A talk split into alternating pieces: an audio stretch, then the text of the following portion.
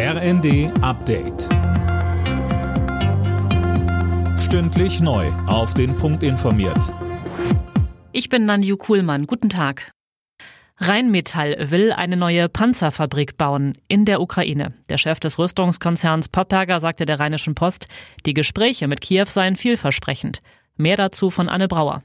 Der Bau neuer Panzer muss schnell starten, damit die Ukraine auch so viele bekommt, wie sie braucht, meint der Rheinmetall-Boss. Und deshalb will er ein neues Werk direkt vor Ort hochziehen, das jährlich bis zu 400 Panther-Kampfpanzer produzieren soll. Er ist sich sicher, dass so eine Fabrik gut gegen russische Luftangriffe geschützt werden kann.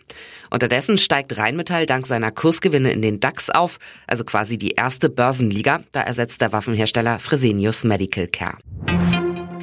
Die Achse Berlin-Washington steht, vor allem was die Unterstützung der Ukraine angeht.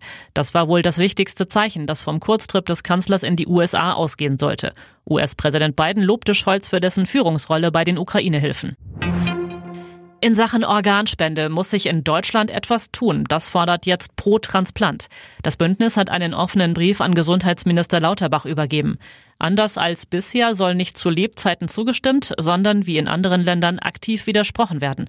Mario Rosabian von Pro Transplant wurde selbst vor knapp 30 Jahren eine Niere transplantiert. Er sagte uns, ich hatte Glück, also zum damaligen Zeitpunkt war die statistische durchschnittliche Wartezeit fünf Jahre und zurzeit beträgt die statistische durchschnittliche Wartezeit auf eine Niere zwischen neun und zehn Jahren. Zum Vergleich, in Spanien wartet man äh, auf eine Niere durchschnittlich ein bis maximal zwei Jahre. In Österreich wartet man ungefähr zwei Jahre.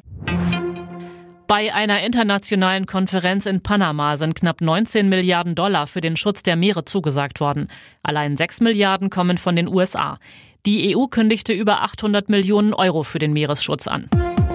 Alle Nachrichten auf rnd.de